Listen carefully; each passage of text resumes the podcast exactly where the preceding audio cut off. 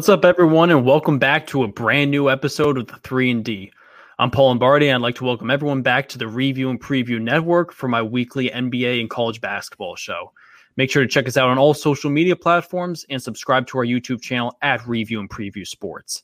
In tonight's episode, I'm joined by the Brew Party's own Andy Hopper, as we'll go over the first two rounds of the tournament and preview the Sweet 16 beginning this upcoming Saturday. So, Andy, how are we doing? Uh, like I told you before the show, I think I could be doing a little bit better. I thought my team would still be alive. Uh, didn't see a first round exit or first weekend exit, not first round exit. Uh, but I'm doing good. It could be better. Uh, gambling on the tournament is going a lot better than anticipated after a rough first round. Uh, but yeah, it's I'm I'm good. Uh, the brew party's good. I appreciate you having me. First first appearance on three and D. I'm now the first person ever to appear on all four review and preview shows. So I'd like to take that crown or uh, I, I, with pride. Absolutely, yeah, it's a milestone. Super glad to be here, uh, Paul. Thank you so much for having me. Yeah, of course, anytime. Uh, got got to get like a plaque or something. Yeah, uh, the, Tom. I expect a plaque in the mail. I can send you my address. oh man, yeah, but seriously though, like Il- the, that Illinois game was was insane. I Right. I didn't expect it at all. Um, I Loyola Chicago, you, we learned to not never to never count them out. And you know they have a different team than they, than they did like three years ago. A somewhat different team. You know Krutwig and Williamson, as we were talking about before on the show. Um, before the show started, that they're back, but I just didn't expect that they were going to pull this off. You know, I was pulling for Illinois too. Um, I was a big, a big Ayo Dosunmu fan this entire season. You know, my favorite player in the country. Uh, he'll be on to the big show next year, big be on to the NBA, and I can't wait to see where he lands there. But you know, you definitely, definitely can't, you know, count it as a as a horrible season. You know, it was it was there was a lot of success. Underwood is developing a great program there. Uh, they're going to be they're they're going to be great for years to come. I think they're going to start getting consistent five star recruits. They're going to be jumping back into that Big Ten powerhouse. Uh, they this is just the beginning of it. I think honestly, before we, before we start seeing a lot of this stuff going. Yeah, I think that's a great way to put it, uh, especially for Illini fans. A great way for us to think about it is this is just the beginning. Uh, you kind of have to go through those bumps in the road. I mean, Ayo Dosunmu said it in his post game press conference. You know, this is just another bump in the road. You have to move on to the next step. And I know I saw Adam Miller on Twitter already today with back with his personal trainer getting ready to work. I'm sure Curbelo's doing the same thing. I think these young guys that have shown these flashes of how great they're going to be uh, are just going to work even harder. And I think next year you're going to see them go to the Sweet 16. Uh, you look at the recruiting class, you already have a guy out of Indiana, a four star kid, Luke Goody. Uh, you have RJ Melendez uh, as well. I don't know if I said his name right, but he, he's a scoring wing. Uh, and then you just got a commitment from Reggie Bass, a three star kid, uh, a three star guard that a lot of other Power Five guys, uh, Power Five programs were on for the 2022 class. Now, the question is can you pair that with uh, some grad transfers or transfers that we know are available? Nimari Burnett specifically. Do you get a guy like Ty Ty Washington? Also, uh, Podz Kaminsky, uh, the number one recruit in Wisconsin, has Illinois uh, in his top three or top four. Like adding a couple more guys will be huge for this team. Does Kofi Cockburn come back? You know, the NBA is going to be calling. Where does he fall in today's NBA? You know, that dominant big, he cannot really step out and shoot the ball. You know, he's struggled, you know, maybe getting the ball out of the paint when there's pressure uh, applied to him. We saw Loyola do that really well. I mean, their defensive game plan was was great. They obviously were more prepared for Illinois than uh, we were prepared for them, I think. And you know, mm-hmm. it didn't help. Like I said, that, that we just had an off shooting day. I they credit what Porter Moser was able to do, like in, to instill defensively with the with this team. Like I said, they they rotate almost perfectly. They were they weren't missing. They were crashing into the paint as soon as Kofi touched the ball. I mean, I will point out he still put up 21 and 21 and 9. So anybody saying that yeah. you know he had a bad day like that, that yeah, that's not true. that's not true. I mean, Ayo had 9 points, I think about 4 or 5 turnovers really disappeared and then what really hurt is Trent Frazier's 1 for 10 from the field. That that yeah. that usually doesn't happen. Adam Miller had a great day, 10 points. I thought he could have maybe get more touches and then next year that's just that is more touches. You know, he wasn't really a volume shooter this year, but if you knew anything about him as a recruit, he was putting up 40, 50 point games and he's a pure shooter from 3. So I think him and you know Curbelo we saw what he was able to do, like not only passing the ball, but like actually being a viable scoring option down the stretch, you know, at the end of the season. And then in the Big Ten tournament, he put up, you know, 16, 17 points. But he paired, paired that with nine assists and five rebounds. We saw him what he's been able to do on the defensive end, just an absolute pest going up and snatching the ball from these guys and breaking away for dunks. So I think, like you said, the future is bright. Uh, next year, if we're just talking like quickly, go over like a lineup, what it could potentially look like. I mean, it has, yeah. to, has to be Curbelo, Adam Miller. I think you throw Grandison in there for sure. And then is it Georgie or Kofi? Like, does do they? I don't know. Uh, does Luke Goode get any time? I think Coleman Hawkins will get a lot of time. Uh, what do they get on the transfer market? Like I said, can do you, do you land a guy like Nimari Burnett? Uh, how does that factor in? And also, with this whole rule that this year doesn't count for anybody's eligibility, yeah. who's to say a guy like Da'Monte Williams or a guy like Trent Frazier says, "Hey, let's let's go again," you know? Yeah. But I. I, I'm not really sure. It all remains to be seen. A lot of emotions for these guys uh, this weekend, but like hats off. This is the truly the first time since I was like 10 years old that I have been this excited about Illinois basketball. And uh, for just people that don't really know about the program, like it's not just alumni, it's not just the students. When this team is good, there's a buzz around Champaign Urbana, the whole town, yeah. the whole state. It's just different. And it's just something with this team that was historic that you didn't, we haven't felt since D Brown, Deron Williams, James Augustine, uh, the Rev uh, were walking around this place. So it's hats off. Ayo Dosunmu is an all time great uh, for the Illini. He'll go down.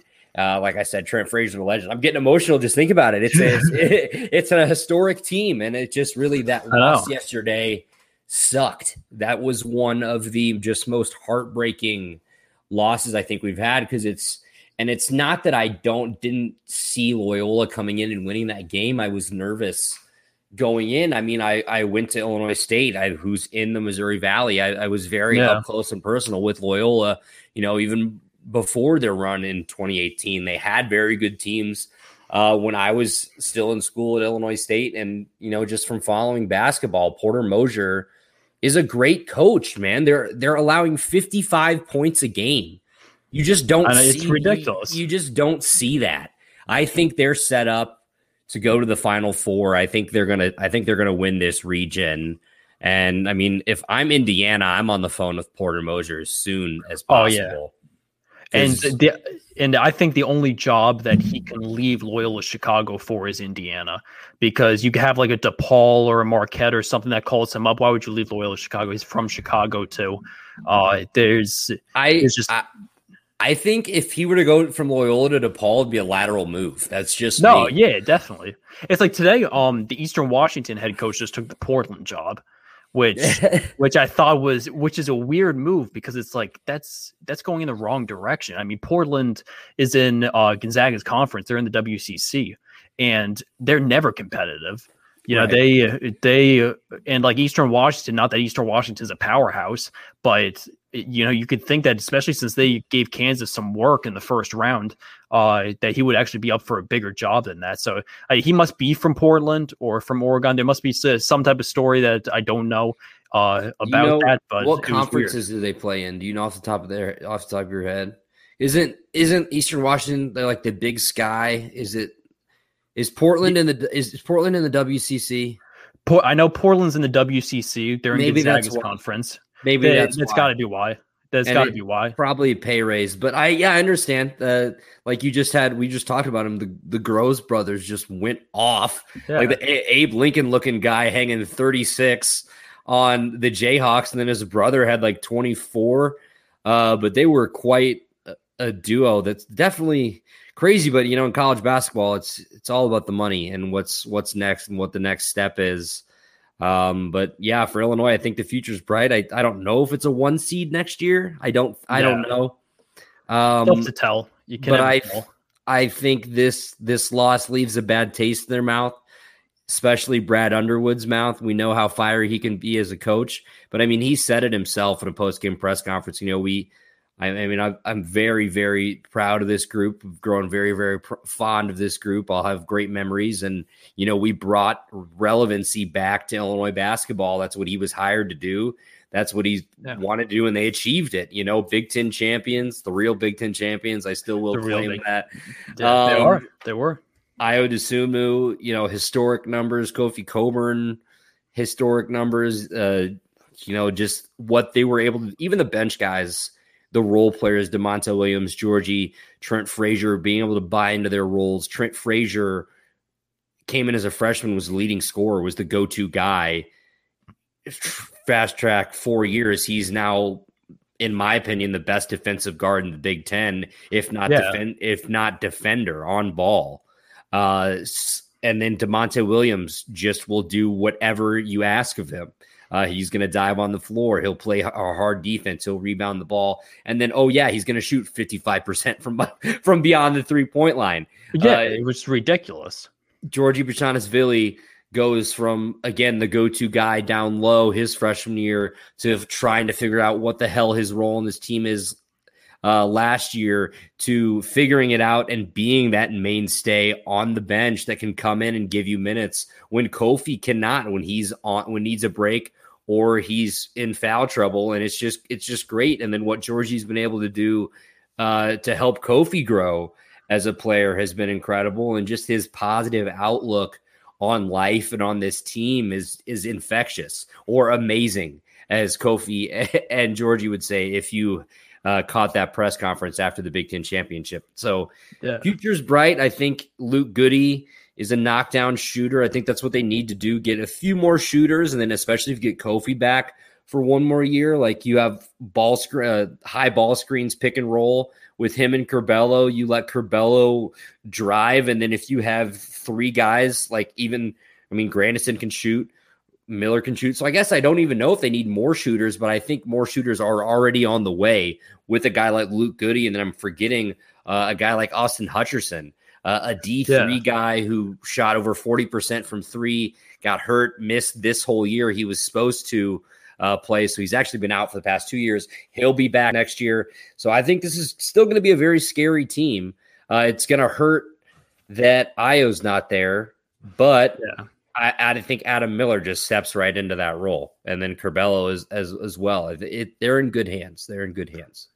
I yeah, I definitely agree with that. I and I personally think that Ayo is going to be the only one gone. I feel like if you're Frazier, you got to come back for another year. Um, there's nothing really pushing him unless he's you know like really wants to go through the G League route and you know potentially try to make it into the NBA. And Cockburn still got a ton of work to do. You know, I I uh, I like Cockburn a lot. I think he's got a lot of raw potential. Uh, I think he can even be a potential first round pick, but he's got he's got a ton of work to do. And now since you get the free year this year, he's got three years left of eligibility. He should not come out this year. If he comes out this year, he's going to be a, a mid to late second round pick, and he's going right. to be playing. And he's going to be playing the G League for two three years uh, on somebody's roster before he even gets a shot at playing the NBA. So he might as well go back to school. Um, he's got to he's got to develop his stamina a little bit. He was getting he was getting pushed around a bit by Krutwig. He he had a good game, but he was getting he was getting a little bit worn out. Uh, and, and then, he was. I mean, I think was, that speaks. I think that speaks to how just awesome Krutwig Krutwig is, and how much. oh yeah, I think Kofi could have a similar trajectory. Obviously, not with they're not going to be using him, you know, in the pick and roll as in a Jokic way, like Krutwig, it, eh, Krutwig was, you know, directing the offense and make like those those guys that were cutting the basket. He was hitting them on a dime every time. They were open every time. I don't see Kofi going that way, but I can see him developing that way, getting that more veteran presence, and you know, he wouldn't be number two next year. He's number one. He's the guy that they would go to. And I talked to exactly. on, on, my last episode of the Brew Party, I talked to Deon Thomas, uh, who actually does color commentary for the Illini now on the radio broadcast. He's the all-time leading scorer in University of Illinois history, so he, he knows a little bit about about the game. He was a four-year player and then went over and won, I think, like three or four championships uh, in Europe, in, Israel, and stuff like that. But he said the biggest thing with Kofi is this year Okay, we saw his his feet. Like he, he's got those under him. His footwork is a lot better. Next year, he also agrees. He says, uh, not even for just the team, but for Kofi, it's going to help his development a whole lot more if he comes back and he be, is the focal point of the Illini offense, or exactly like what you just said, go be a second round pick, sit on the bench somewhere, or go be in the G League and just I don't know. I think one more year doesn't hurt him. I think you take yeah, the page no. out of I think you take the page out of Ayo's playbook here and, and come back for year three. Because if Ayo came out last year, I mean, he was potentially going to be a first round pick last year, and he decided to go back. He was like on the he was on the edge of being a first round pick. Most had him in the second right. round, but he was like he could have taken the gamble of uh of trying to come out and try to become a late first round pick, but he decided to come back and is a player of the year candidate and now is going to be pushing for a lottery pick in this year's draft. So the, that's I completely agree with that. I think Kofi um has got to come back. And you know, speaking of Krutwig, that that brings us right into the next point. The the biggest shocks the first two rounds. I mean, Loyola Chicago is unbelievable. Krutwig is just a smart player though too. It's like you got to give him a ton of credit. Uh, I I really thought Illinois was going to win that game, but Krutwig Krutwig is a bull. You know, he knows what he's doing. Uh, Williamson is a great player. He's re- he's really athletic, and they're just so well coached. Like you were saying it before, mm. like Moser is just an amazing head coach. Their ball movement is sick. They put play great defense. They always may, end up making the big plays. Like they just they're completely locked in. And yeah. for them to make it to the final four is not a is not a far far fetched idea at all. I believe they were vastly underseeded. I don't think this team is an eight seed. I think they're a lot better. Tom Tom texted me the night before the game and said Loyola Chicago is not your typical eight seed. And I'm like, you don't need to tell yeah. me that. Like I know that better than anybody. Like I was nervous for this game. I would have rather played Georgia Tech in the second round oh, uh, than, than Loyola. Obviously, you have the storyline of you know the the big time school, the big Illinois against the small Catholic school from Chicago, but you know, I mean, credit the Ramblers. They're they're incredible. I have them. I think they're going to go to the Final Four. Obviously, I had Illinois in the Final Four and uh, as my champions before this uh, tournament started. But just what they've been able to do is impressive, and it, it's about runs. And it's going to be hard for teams uh, with the lack of preparation time to prepare for that defense and what they were able to do. And then you talked about Krutwig. I mean, 19 points. I think he had five assists and what 12 boards maybe, but then you know yeah. two two steals to seal the game. He's a unicorn out there. Uh, it's just yeah. just weird. not and not weird that he's so good. Just I guess because he's a weird looking dude. You wouldn't you wouldn't Yeah, expect, exactly. You, you wouldn't expect him to uh, be such a baller out there. But yeah, he's actually uh, he's from Algonquin. Uh, I have family that lives in Algonquin, so shout out Algonquin, Illinois. Oh, that's pretty sick, actually. So he's from like so he's from the same town. I know you would see that dude walking down the street. You would not think he's the star player for Loyola Chicago's basketball Yeah, team uh, by by any means. But he he can ball, and just like you were saying, 19 points, 12 rebounds, five assists against Illinois. Um, Yeah. and then Williamson had 21 points against Georgia Tech. Uh, they they're just they're a good team and they're deep and you know they there was reason why they were ranked a lot this year. You know they didn't play a, a very tight out of conference schedule where they like stacked up against like all the, the top 25 teams, but they still got in the top 25 because they were rolling through their conference, I mean- destroying everybody. And they had a strong, te- they had a strong, uh, overall team basically. Right. They uh the like the analytically like the the computers loved them. They were like Oh top, yeah, yeah, they were like a top 10 net ranked team like almost all year. KenPom as well. Like yeah.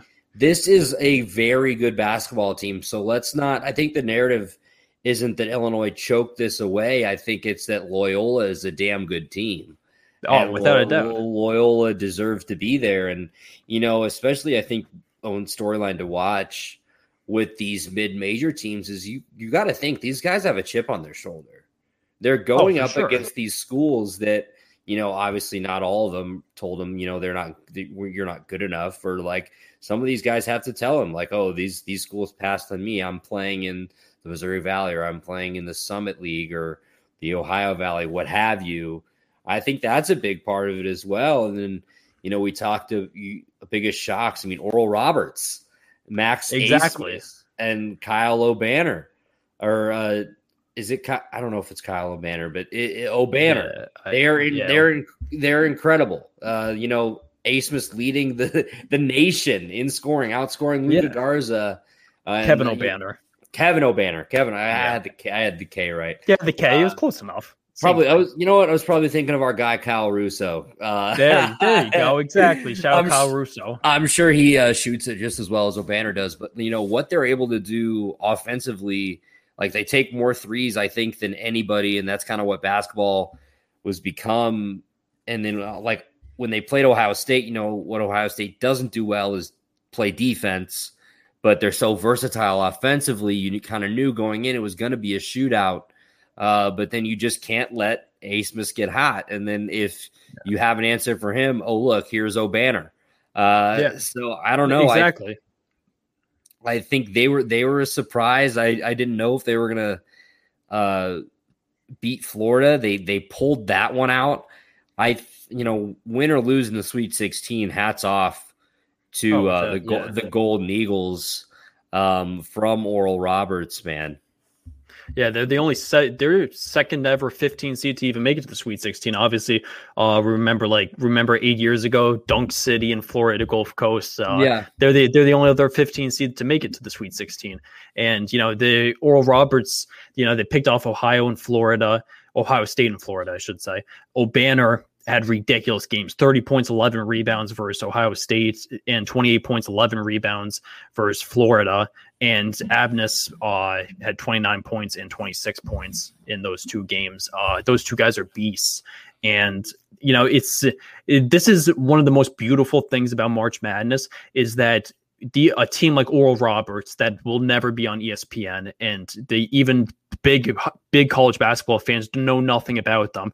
You they get put in the spotlight and they pick off a couple of these teams and you're just like wow, like these guys can ball and then you remember these guys names for the rest of your life. I mean like they're they make a name for themselves because at the bottom the bottom line is, you know, whether you're on Oral Roberts or you're on you know michigan there's a big difference in talent but you're both you're both division one basketball players Mhm. and you know if you go you go head to head and anybody can pull it out. It's a dogfight and especially in a neutral setting like march madness always is even though this year's a little bit different with you know the with the uh, neutral neutral setting and you know limited fans and all that stuff. But there's always a neutral setting for march madness. It's it's a pure dogfight whoever can you know can play the best basketball is what it really comes down to, and it just seems like a basic thing to say, but that's that's really what it is. We saw that in the Illinois versus Loyola Chicago game. Loyola, Loyola Chicago just played had the right game plan and Illinois did not know how to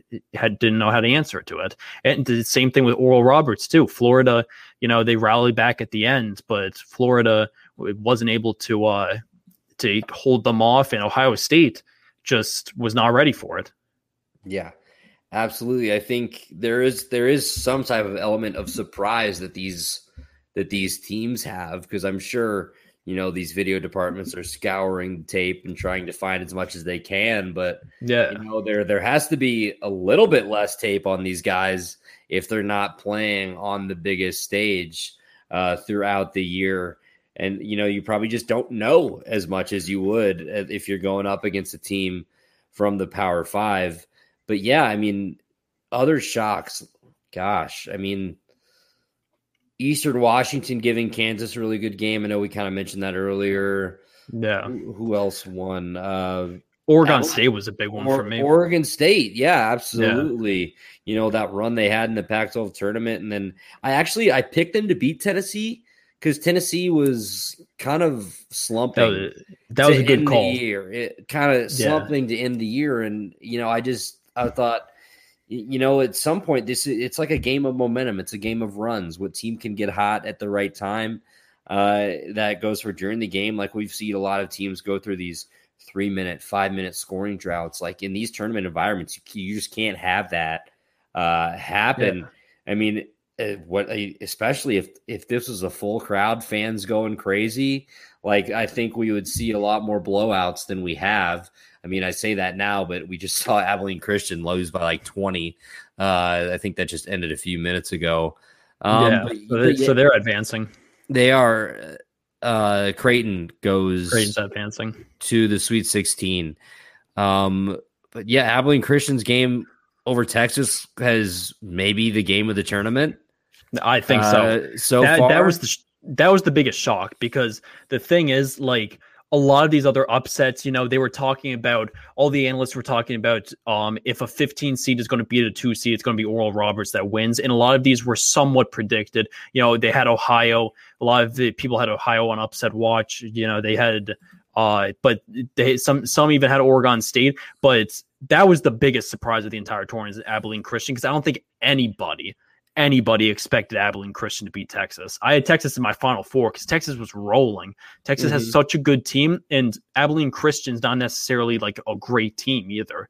You know, compared to a lot of the other mid majors, you know, they ended up getting a 14 seed, which uh, probably should have been given to Oral Roberts instead of them. But yeah, yeah, man. And so, I mean, the Ohio win, I don't think that was very surprising to me. And that's coming, you know, I saw Ohio give Illinois yeah. a game, almost beat them in Champaign with Jason Preston going head to head with Ayo Dosunmu, almost outplaying him. You can make the argument that he did, uh, really stepping onto the national scene, you know, getting his story out there.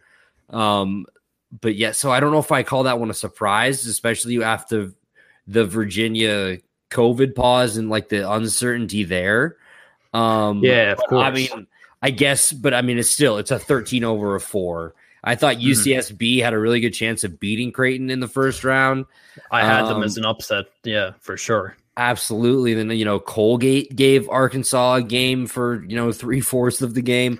Yeah. Uh, a surprise for me was was Wisconsin and how well they played in the first round. Actually, against North Carolina, I had the Tar Heels winning that game. I thought yeah. Garrison Brooks and uh, Armando, I don't know how Bacot. to say it. Bacot, yeah, Bacot. There you go. We're going to be too much, but it goes down. I think it comes down to D'Mitrik Trice and that backcourt just having the experience and being better. Uh, I think if you had to pick between, you know, the guards or the bigs being more experienced when it comes to March Madness, I think give me the experienced guard every time. Oh, without a doubt, guards guards are take over. As Kenny the Jet Smith says, you know, guards guards take over the game of basketball. It's got a specific quote I don't remember off the top of my head, but something like that. He's a little biased to guards, you know, since he was a guard himself. But it's true though. Like guards take over the game, and that's exactly what we saw. And there was a lot of, I mean, just to say a biggest shock of the first two rounds is an understatement because there were so many. Like I, I thought that I thought even like when you're talking about the big seeds, I didn't think Virginia was going to make it that far. Um, just because of you know their COVID shutdowns and a little bit inconsistent. You know they won the ACC again this year, but I thought they might they were a candidate to get picked off. And Villanova too. You know I'll give it to Villanova. They're headed to the Sweet 16. I didn't necessarily expect that. You know I thought mm-hmm. that Ohio. I thought that uh no not Ohio. Um I thought that Winthrop had a huge chance of upsetting them. I actually had Winthrop in the Sweet 16. Uh, that was like my big upset pick because I really liked I really liked what Winthrop was doing uh, throughout the season. Only had one loss the entire year, but credits to them because Gillespie's out, um, and they who's their star player, and they, they're still able to figure it out. You know, some of these big teams were doing that, and then you know we saw as we were talking about before, we saw Iowa today um, get knocked off to Oregon. So you know, Oregon's another big shock team because no one's really paying been paying attention to the Pac-12 this year because they weren't mathematically that great. They didn't have many top 25 teams. You know, USC, Colorado, they were in and out of the top 25. Oregon, all all season long, like no one was really consistent. Uh, besides besides kind of USC, but they're they come out to play. They're undefeated now in the tournament, and you know USC is going to play on play later today against Kansas, I believe, right? Mm-hmm. And uh, that's going to be an interesting game. I'm actually I'm really excited for that game because Evan Mobley's going to be is going to be a stud. He's going to be top five pick. Uh, yeah, I think. I did not know what to expect from Villanova. You know, like you said, you you lose a guy like Gillespie, the experience he has uh, with this team. And then, you know, like Tom's comment there, Arcidiacono stepped up big. The younger Arcidiacono didn't even know there was another one. Um, yeah. And then, yeah, like you said, Winthrop. I don't, I don't know about them going to the Sweet 16, but it's a bold pick. Um, it was for, it was a bold sure. pick. I pulled that one out. I because I knew it was going to be a wild tournament, so I knew I had to pull out you know a couple of them. I like this to right here: Syracuse, Loyola, Chicago Elite Eight matchup. I could totally see that happening. Syracuse, I didn't mention either. Syracuse was ridiculous. Buddy Boeheim's turning into some player. He uh, he really is. He's put the narrative that you know he's just on the team because of his dad completely to bed. Um, that dude can ball. Everyone on the team loves him. He is a knockdown shooter, and, and they're they're absolutely rolling. And I think that they, I think they might make it to the Elite Eight. Yeah, honestly. that was the, that was the other team that I I wanted to mention.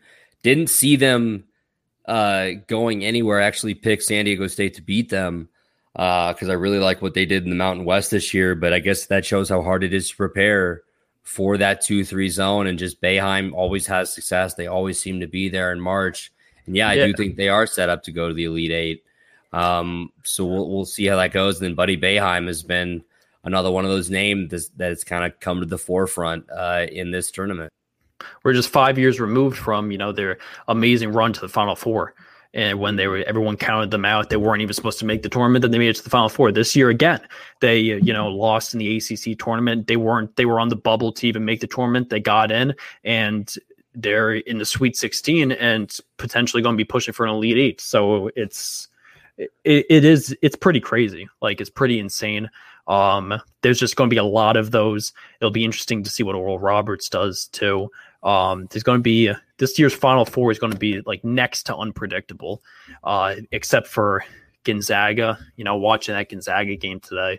Uh, we'll go back to that in a second. Arcidiacono has stepped up big, and you should know a thing or two about his older brother, Ryan Arcidiacono, plays for the, your Chicago Bulls. Yeah, he has bad hair, but he's all right. That's that, that's true. That's true. I agree with that. But yeah, so So um yeah, I uh, I think that um it's it's going to be interesting. Uh Gonzaga even after uh the game today I think like they're still the team to beat. You know, Baylor is so tough too. Like even watching their game, um, they completely destroyed Wisconsin. Uh, Wisconsin was never even in it from the beginning. They mm-hmm. they pulled away from it. Uh, those, I mean, you know, all season long we were saying Gonzaga and Baylor are the top two teams in the nation, and then we threw Illinois in there, and then we threw Michigan in there, and then we threw some other names in there. Then we threw Iowa around a little bit, and now all these teams are knocked out, and Gonzaga and Baylor are still standing.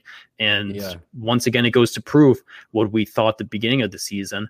Baylor's the best defensive team in the nation. Gonzaga is the best offensive team in the nation. And I I'm telling you, that would be some national championship. That's Yeah. uh, even though I would love to see one of these Cinderella stories as a basketball fan, that would be that would be one sick game. It would be the game we were robbed of before. Uh, also, Yep. live update on the show. Ben Vander Plas on Ohio just went Zion and he just broke his shoe, completely busted through his shoe uh, in his game versus Creighton. He just put on another one that's a different color. So he's got different color shoes coming back on uh, to the court. That was crazy. Uh, what, what kind of shoes were they? Adidas. There's Adidas this time. It Ah. was it's it's not the the Nikes again. So hot seat Adidas, cool throwing Nikes. I I, I guess. Um, yeah, Adidas is going to have to look into that now with that Yeah. shoe. But yeah. I think you you nailed it though. Gonzaga. They end up what winning by 16 against Oklahoma. Oklahoma kind of made it close. Reeves is a really good player for them. Uh, but the, they just had they're so sound as a team, like offensively, yes, but then they're able to guard actually really well. Drew Timme is able to hold his own in the paint. I mean, Kispert's six seven, really long on the wing, can guard in multiple positions. And then you talk about what Jalen Suggs has been able to do as a freshman has just been incredible. Mark Few, another guy you put up there, is just one of the best coaches in the country. Uh, no question about that. Um, but then, then on the Baylor side of the ball, I think they're great. You know, it's just what are you going to you you have to guard Mitchell, you have to guard Teague, or, or you have to guard Butler. Pick one of them, and they got guys Yeah. off the bench that can also hurt you as well. So, I think they're they're on their way. Both of those teams, I I think it would be very fun to see them in the national championship. But with the way this tournament has gone, you really never know what's going to happen. I, at this point, I wouldn't be surprised to, if we get a higher seed uh, in the tournament. I don't know about double digit, but I think Loyola has a very good chance of making it there. And uh, you just never know what's going to happen at this at this point. UCLA uh, has advanced to the Sweet 16. Uh, I mean, good for UCLA. I feel like it's been a while since they've been like relevant as a basketball program as well. yeah, Um, like the since the since the Lonzo days, really was the last time they had a deep, a really good team. Right. The Pac 12, I think eight or nine and oh now in the Yeah. tournament. Just who saw that coming? And then, you know, the Big Ten, it's just, I don't know if we say a black eye in the Big Ten. They just really don't look good. You know, uh, for all this talk all year, they were like, all right, we're the best conference. We're the best conference in the country. And it's going to be another year. I mean, depending on what Michigan is does, they are losing right now uh, to Yeah. LSU, but it could be all gone. Like another year without a champion from the Big Ten, and then like a could be the first weekend of March Madness, and all Big Ten teams could be gone, uh, which is so ridiculous. It's just, I think I saw a take on Twitter um, from Jeremy Werner, who who's a local sports writer around here, covers Illinois. He's really, really, really good. Uh, Yeah. he, he was like hot take. Uh, the Big Ten is still a very good conference that just had a really bad week, and I think that can be true too. Like I know, think that's totally true. Definitely. sometimes you just have an off week. I guess the whole conference Yeah. did. A lot of the times they're just not good matchups that you're not Yeah. prepared for uh, in a tournament setting like this. So I'm. I mean, Loyola Chicago is a tough, a tough uh, team to be matched up in the same uh, bracket with. To be in the same division with, especially as an eight or nine seed like that. The Illinois was really just dealt a tough hand because if they got any of the other eight or nine, if they got any of the other eight or nine seeds, if they played like a Wisconsin, or North Carolina, and Oklahoma or something like that, I don't think they have a problem with winning. I think that Loyola Chicago was just a different breed and just came out firing too. You know, just- I certain matchups for sure. And then Oregon, what they were able to do to uh, Iowa was impressive.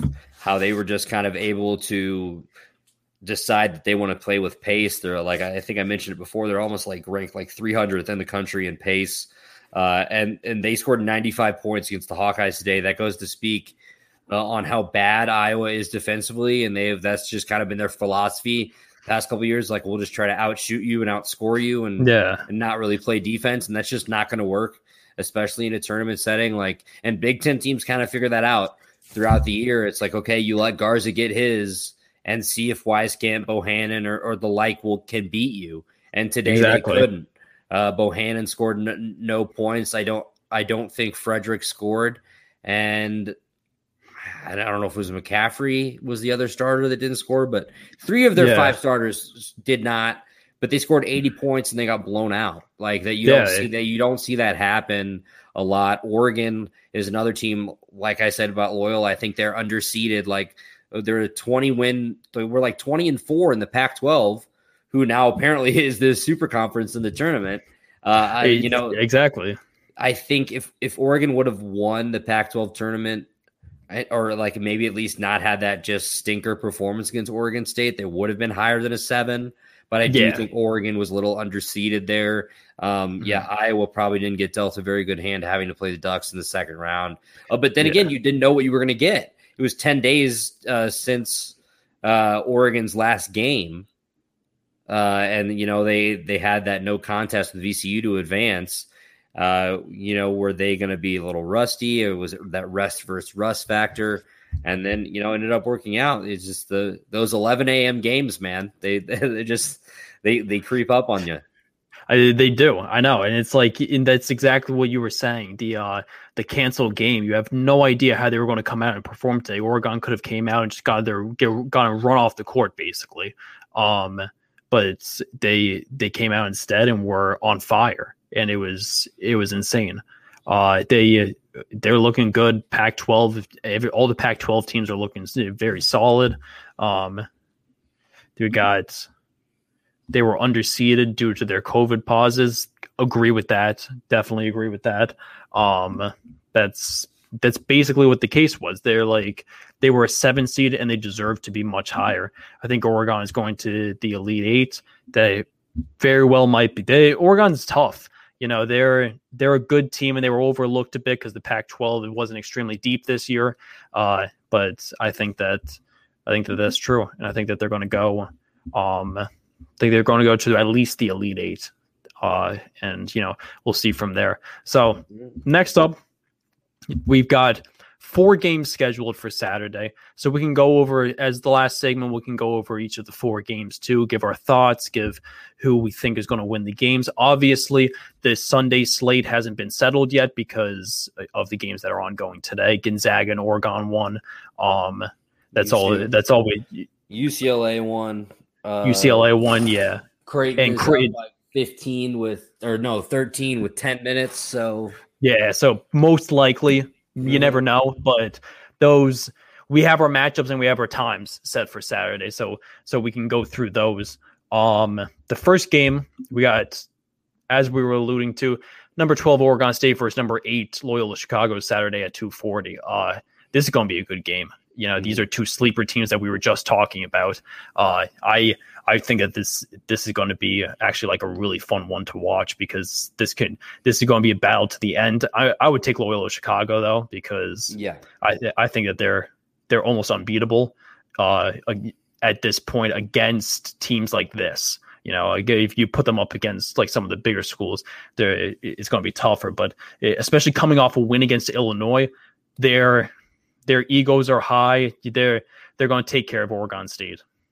Yeah, uh, I think yeah, I think you picked the Ramblers here. That's it's the question for me with these teams that are kind of on these you know Cinderella runs.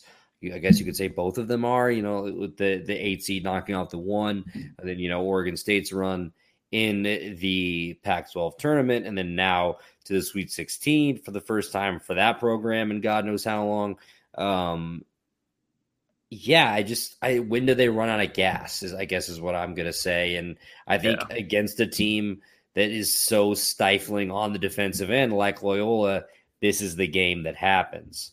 Uh yeah. to, to beat Loyola, I mean you gotta be you gotta be on your game, like you can't be missing shots like the Illini are. Uh you you you have to be able to play that slow half court uh, game with them, or you have to try to push the pace, push the pace, and play fast and see uh, if you can beat them, if if they'll even allow you to push the pace. So I think Loyola is going to try to con- control the game, go through Krutwig again, uh, and and see uh, if they can stop it. But I, I, I do think Loyola goes to the Elite Eight, uh, and I actually like them to go to the Final Four. Actually, yeah, I like that. I like that move. And then the next game, we got number five Villanova versus number one Baylor Saturday at five fifteen. Uh, this is going to be a, another great one. We're really we've really got some slate on Saturday. It's going to be sick all day long, but mm-hmm. this is going to be a good game. Um, I feel like Baylor is 100% going to win this. I I think it'll be a close one though. Uh, I think Villanova is just too undermanned right now to be able to do that. Gillespie, I mean, they've surprised me already, winning two games. You know, making it to the Sweet 16. You know, they've. I thought that they were going to get picked off at some point in these these next two games, but you know, the Villanova's been through so much adversity this year. They had so many. They had such a long COVID issue, shut them down for about a month. Then Gillespie went down. Um, they're they're it's going to be a big task for them to beat Baylor. Baylor was absolutely locked in. We saw that against Wisconsin. Uh, MaCio Teague is an unbelievable scorer. Uh, Davion Mitchell is up was up for Defensive Player of the Year in the nation. Honestly, like he that's that's how good of a defensive player that he's become. Uh, Jared Butler was up for Big Twelve Player of the Year uh, ended up losing that to Cade Cunningham. You know, there's not much to not much to say about Baylor besides that we haven't been saying all season. Besides how dominant they are, so I would I would take that one. Yeah, I think for the question for Villanova is what are you getting from Jeremiah Robinson Earl in this game? Can he carry yeah. you? And he's going to have to carry you in a big way. You know, Villanova really hasn't had a close game in this tournament yet. They you know they beat Winthrop by ten. Was wasn't really that close though, you know, and then they absolutely yeah they they had control the entire game. They it was they never did, they dismantled North Texas. Yeah. Uh, what is what are you going to do against the big boys at Baylor here though? I think Scott Drew is just incredible. I think this is what the sixth Sweet 16 that he's taken Baylor to since like 2010. Yeah. So, I mean, that's pretty impressive. And I, I like that pick to take Baylor here. I mean, obviously they're the favorite, but I, I mean, they're, they're going to be the favorite for a reason. Villanova, I mean, you never count out Jay Wright. I think it's going to be a closer game. I think it's going to be a closer game than people think. Uh, if J, if uh, Jeremiah Robinson Earl can get his, uh, I think Villanova can keep it close. But I, I, I take Baylor to win this game. Yeah, that's definitely the X factor. Robinson Earl's a great player. It's always difficult to count Jay Wright out, but what that Baylor program's done this year is amazing. I just don't see them not making it to the Elite Eight. And then the yeah. Final Four, and honestly, with Illinois out, the national championship most likely. And then third of the four games, we got number 15 Oral Roberts versus number three Arkansas Saturday at 725. This is this one's going to be interesting because Oral Roberts has beaten up on some good talent this year. And Arkansas has got some great talent, but they do have their flaws. And, you know, they almost lost to Texas Tech, as we were talking about before the show um, this weekend. They probably should have lost, honestly. And I think that if they don't come out strong, Oral Roberts is going to sneak up on them this is this is this might be the first ever time we see a 15 seed make it to the elite eight. Uh, it's gonna it's gonna be I I would take Oral Roberts in this game. I'm going to roll with Oral Roberts. Say that another upset is brewing for them, just to take one at least one upset for this weekend, and I'll I'll go with that. Taking the Golden Eagles, Abmas and Obanor. So Arkansas and Oral Roberts played earlier this season. Arkansas won by nine points. Uh, but it was a little bit closer than the nine points indicated, or, or you hung around the whole game, calling it a revenge game of the tournament. They're getting their second shot at the big boys. That doesn't happen a lot for teams like this. But they're yeah. on this Cinderella run. Uh, the question for Oral Roberts is how do you deal with uh, Arkansas's size? Because they have a lot of that. You're talking about Justin Smith. True the Indiana transfer. And then, I mean, Moses Moody, what he's been able to do as a freshman guard has been incredible. Uh, you know, yeah. these guys have experience. They're grad transfers. It's like, well, it's weird. Arkansas's roster is, you know, they're a mix of grad transfers and they have four freshmen. I think maybe one or two returning guys. But I mean, this is what uh, Musselman does. He looks yeah. at these. He looks at these transfers like free agents in the NBA. He says, mm-hmm. I can take this freshman who I don't like, which you're taking more of a chance on, or I take this guy that played in the MAC that shoots 40% from three. I know that's going to translate over. Uh, yeah. You know, there's more of a body of work, and you know his approach to you know recruiting and kind of building a college team has been very interesting, and I think one that other coaches are starting to model because it's it's starting to work. So I think Oral Roberts is going to have their hands full with Arkansas. Um, but I, I, mean, I would love to see the Golden Eagles uh, win this game. I think they're going to have a chip on their shoulder, like I mentioned earlier. Obviously, you know, being that smaller school, and then you know they've seen this Arkansas team once before. And if you're Ar- yeah. if, if you're on the Arkansas side of the ball, do you you have to like not overlook these guys? You're like, okay, yeah, we beat them by nine, we handled them earlier in the season. Obviously, this is a different team at this point. Um, so I, I'd be curious. I think this is going to be a great matchup. I think it it can go one of two ways or you know, one of three ways. I say Oral Roberts wins really close one, Arkansas wins a really close one, or Arkansas blows them out. I think I think there's like not really an in between. Um, yeah, I I I can see that. I can see yeah. that. Um, so I don't, I don't I don't know. I think it's going to be another one where Abmas and Obanor are just going to have to play really well, and I think you say they have to play the perfect game, but that's kind of cliche because Arkansas is going to have to play the perfect game in order to beat them. They, they have all the momentum. Them.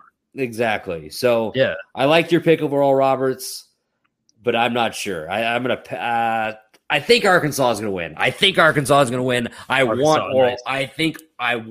I think the Razorbacks are gonna win. I want Oral Roberts to win. That's good. That's fair. That's fair. I'll definitely. Yeah. I mean, I. have This next upcoming one is exactly where I'm going to stand on that. 11 Syracuse versus 2 Houston Saturday at 9:55. Um I want Syracuse to win. I feel like Houston might win though and end um the I Syracuse has all the momentum right now. They've been playing out of their minds. Um Houston's just such a deep team. They're such a great rebounding team. I feel like they might overpower uh, Syracuse a ton. Quentin Grimes is a great player. Mm-hmm. Um, but, but, you know, Buddy Bay, they've they've also been aided by Buddy Boeheim's ridiculous scoring games too. And if he's not completely on, you know, they probably don't win this past game that um and make it to the Sweet 16. So I think that this is going to be a really another really good game. Um, that could go either way. It's going to come down to the wire, but I feel like Houston might be might be too much. Sampson's squad is tough. They're gritty.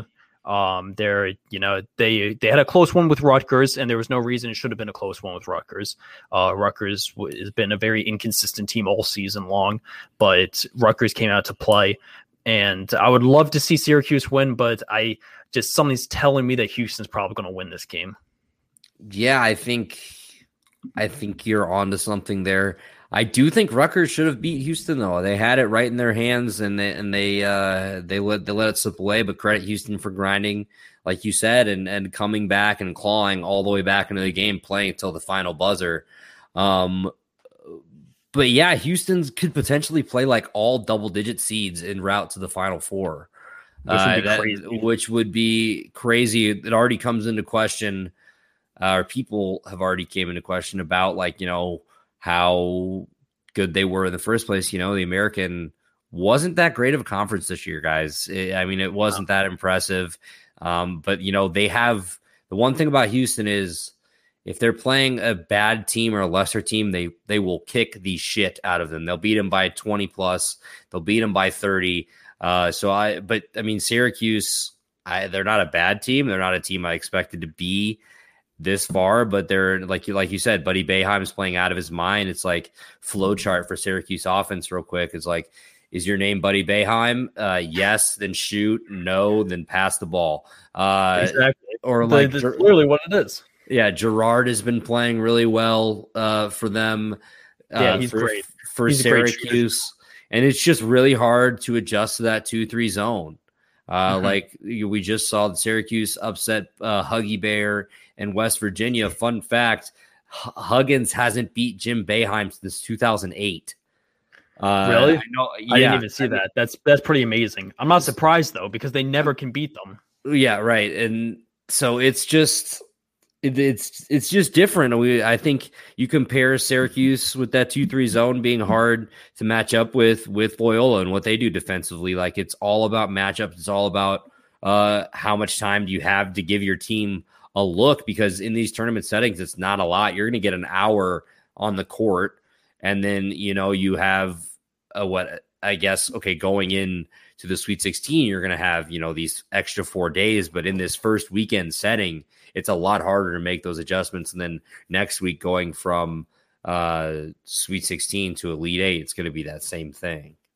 Yeah, no, I I completely I completely agree with that, and it's it's going to be it's just going to be interesting to see, and it's going to be um it's just going to be a tough battle. I think, like you know, you don't know what kind of Syracuse team you're going to get, and you know, it's been they barely made it to the tournament. I think that they have a good sneaky team, but they're not necessarily built for a for a t- tough powerhouse like Houston's been all season. You know, the like you said, the American has not been a good conference. They're really we're the only dominant team in the conference. You know, UConn left the conference and went to the Big East, and you know, Dayton obviously took a big fall off when Obi Toppin left, and that conference isn't isn't what it used to isn't what it was last year.